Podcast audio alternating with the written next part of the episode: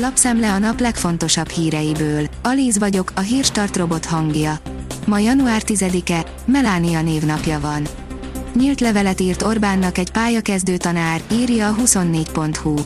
Ha most lenne az ön édesanyja fiatal tanár, tőle is sajnálná a tisztességes megélhetéshez szükséges fizetést. Ezt kérdezte a megélhetési gondokkal küzdő fiatal a kormányfőtől. A 444.hu írja, olyan magas halálozási csúcssal számol Kásler az ötödik hullámban, ami meghaladja a most őszi veszteségeket. A miniszter által előrejelzett számok alapján az ötödik hullám erősebb lesz, mint a negyedik, ami még véget sem ért. Az Agroinform oldalon olvasható, hogy még mindig szabadlábon. Újabb videón a fekete párduc. Lakott területen bukkant fel, és sikerült lencse végre kapni.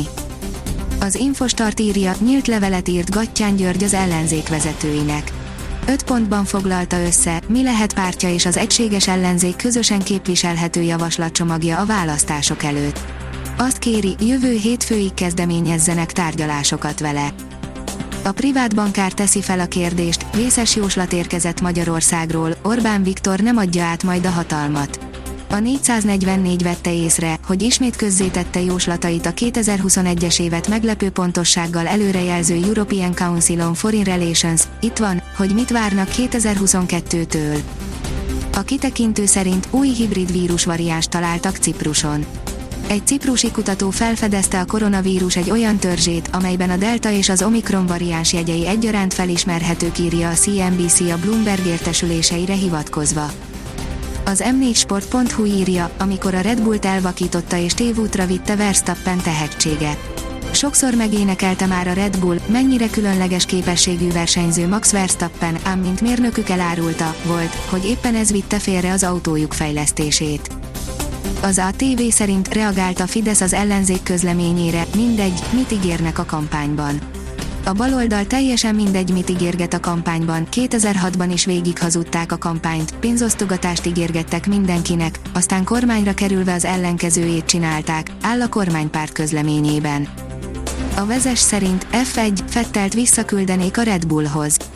Bernie Eccleston szerint Sebastian Vettelnek vissza kellene térnie a Red Bullhoz, hogy bizonyíthassa, mennyire gyors. A napi.hu oldalon olvasható, hogy Magyarország a GDPR jogsértések tízes listáján rekordbírságokat fizetnek az európai cégek. A korábbi évekhez képest sokkal gyakrabban állapítanak meg céges adatkezelési szabálytalanságokat, 2021-ben már az 1 milliárd eurót is meghaladta a bírságok összege. A vg.hu szerint a csőd szélén az ország Kínától kér segítséget. Sri Lanka gazdasági vészhelyzete miatt adósságtörlesztésének átalakítását és a Szigetországba irányuló export kedvezményes feltételeit kéri Kínától. Bár Peking már eddig is óriási összegekkel támogatta Sri Lankát, kritikusok szerint a pénzt nem jól használták fel.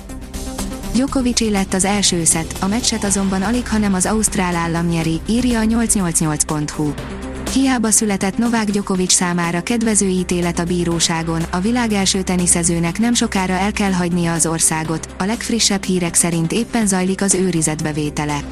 Az Australian Openre érkezett világ első teniszezőt minden bizonyal kiutasítják az országból. Az m4sport.hu írja, súlyos sérülést szenvedett a Juve támadója. Úgy tűnik, sokba került a torinóiaknak a Róma elleni győzelem. A kiderül oldalon olvasható, hogy viharos széllel érkezik a hideg. A hét első felében észak, észak-kelet felől erős szél kíséretében hideg levegő áramlik térségünkbe, amely a keleti havastájakon hófúvást okozhat. A Hírstart friss lapszemléjét hallotta. Ha még több hírt szeretne hallani, kérjük, látogassa meg a podcast.hírstart.hu oldalunkat, vagy keressen minket a Spotify csatornánkon. Az elhangzott hírek teljes terjedelemben elérhetőek weboldalunkon is. Ha weboldalunkon hallgat minket, az egyel korábbi adás lejátszása automatikusan elindul. Beállíthatja, hogy az összes korábbi adás, vagy csak az aktuális tematika hírei következzenek. Köszönjük, hogy minket hallgatott!